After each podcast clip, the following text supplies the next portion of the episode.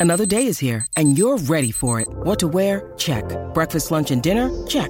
Planning for what's next and how to save for it? That's where Bank of America can help. For your financial to-dos, Bank of America has experts ready to help get you closer to your goals. Get started at one of our local financial centers or 24-7 in our mobile banking app. Find a location near you at bankofamerica.com slash talk to us. What would you like the power to do? Mobile banking requires downloading the app and is only available for select devices. Message and data rates may apply. Bank of America and a member FDIC.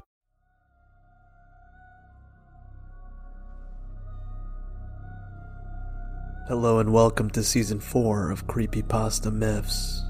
I am your host, Andrew. Please enjoy tonight's creepy reading. Let's begin. When you need mealtime inspiration, it's worth shopping Kroger, where you'll find over 30,000 mouthwatering choices that excite your inner foodie. And no matter what tasty choice you make, you'll enjoy our everyday low prices, plus extra ways to save, like digital coupons worth over $600 each week. You can also save up to $1 off per gallon at the pump with fuel points. More savings and more inspiring flavors make shopping Kroger worth it every time. Kroger, fresh for everyone. Fuel restrictions apply. God's Mouth, written by Abracadaver. I huffed and I puffed under my breath as I stared into God's mouth. I felt like the big bad wolf ready to interrupt the three innocent little pigs as they hurriedly fortified their makeshift homes.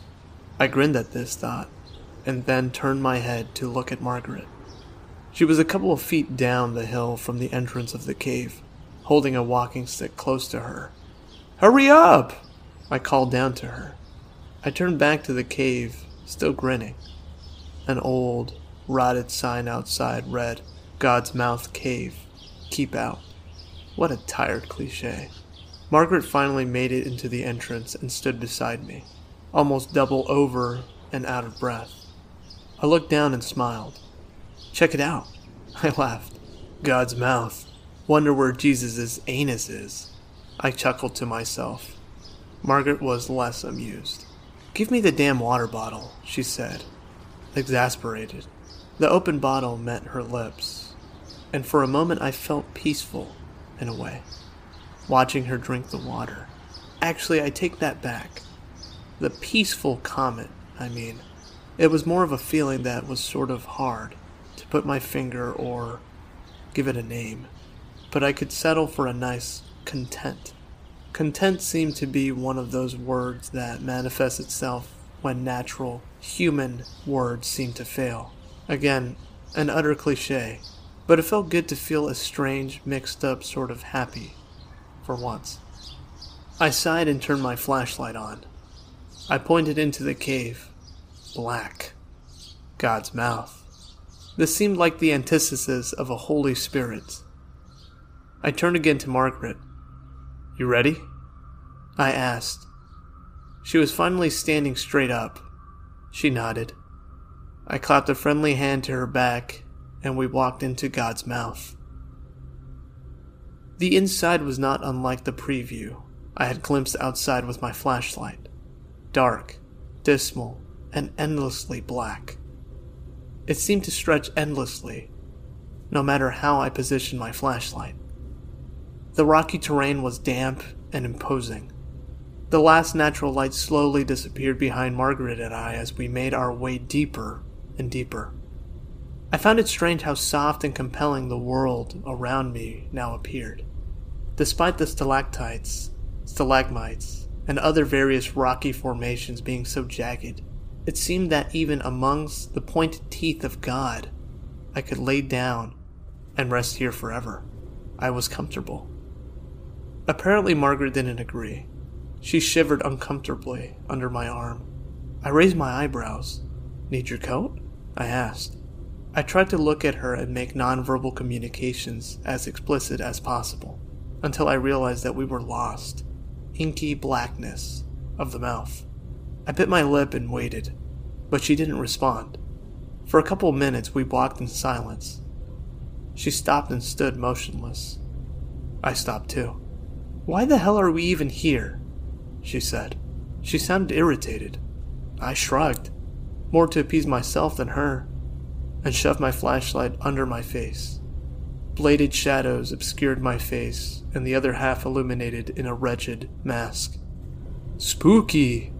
I cried, chuckling. She didn't move. I sighed. I thought you wanted to go, I said. Notice how my voice echoed against the cave walls at any volume. I mean, I began again, scratching at my chin. You did say you wanted to see some nature for our vacation, and you did sound impressed when I told you about my visit to Mammoth Caves a couple years back. So. My voice trailed off. I could still sense her irritation.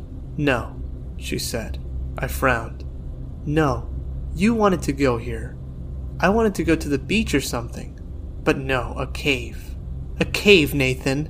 She sounded more like the big bad wolf now. I know that you have this weird fetish for spelunking or something, but I don't really want to be dragged into it. Don't get me wrong, I'd love to go on a trip and get into nature and fresh air. But this? I could hear her arms flail and gestures about in the thick air. This is cave air, not fresh air. This air is practically fermenting. Plus, isn't it illegal? Can we please just leave? We both stood there. The only sound that could be heard was the electricity in the air being stifled and smothered by the damp atmosphere. Finally, I began to walk. I didn't hear Margaret follow me, but I kept moving forward. Then, Nathan, she said, Stop! Please stop! So I stopped. I'm sorry, she said. I could hear her moving closer to me. I'm tired and I'm I'm not used to running and climbing around like this. I'm just tired. It's okay, I said. She gripped my arm. Really, it's fine, I, I shook my head. Which way is out? I don't remember. I could feel Margaret physically pause. Neither of us could remember. Somehow, in the confusion of our argument, I'd forgotten which way we had been moving. Idiot, I thought to myself. I should have brought a goddamn rope or something to trail in the entrance of the cave. I had to take action, so without much thought, I turned 180 degrees and said, This way. We walked for what seemed like hours. My feet were tired and sore, and I could hear Margaret's groans from behind me. She held my hand tightly. I felt terrible. This was my fault. Then I froze. Hey, hey, I said. Put your hand out. Feel this rock. I could hear Margaret's bare palm press against the stone. Isn't this like abnormally warm? I said. She didn't say anything. I began to work my way along the wall, feeling it as I went, shining the flashlight in front of me. Suddenly, I felt a sharp pain on my head as the ceiling of God's mouth met my scalp. Ah! Crap! I shouted. Oh, Nathan, are you okay? Margaret asked. She seemed on the verge of panic now. I'm fine, I'm fine, I said. Please calm down. We'll, we'll get out of here soon, I promise. I started again, pointing my flashlight upward now to the ceiling above me. It seemed to be getting narrower. That was strange. Listen, uh, Margaret, babe, I said through clenched teeth. I think we gotta turn around. Margaret sighed next to me. Again, we walked for a decent length. I kept my flashlight pointed upwards this time. Sure enough, the space in the cave seemed to become smaller and smaller.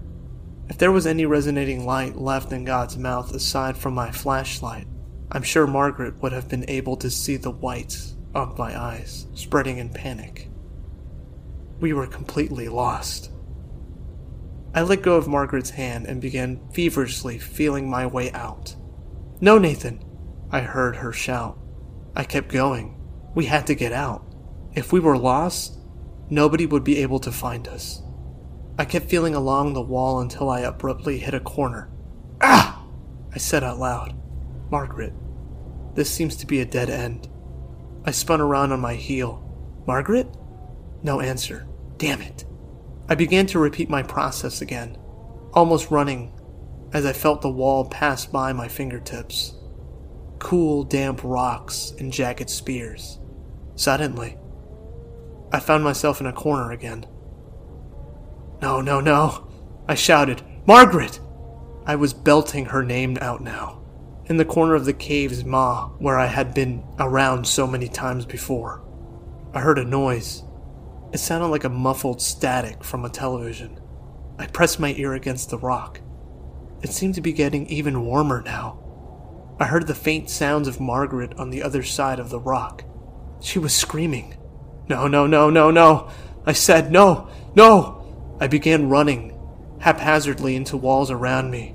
With dawning realization came a wave of sheer horror. There was no entrance. There was no exit. Only these four corners and me.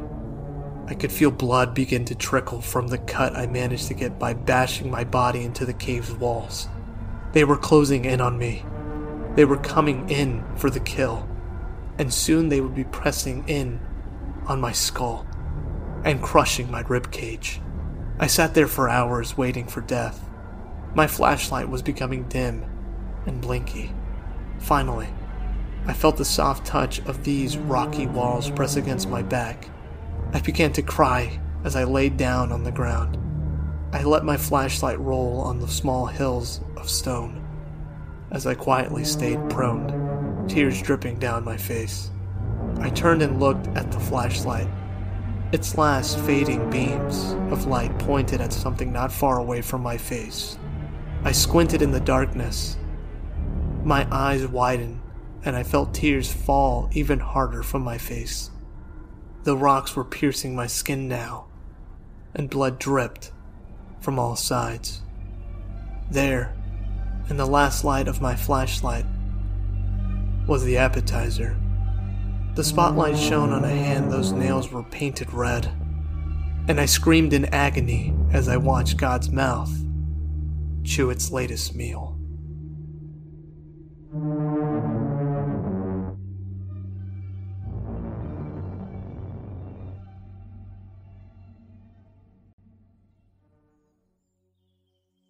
Thank you for joining me on this week's episode.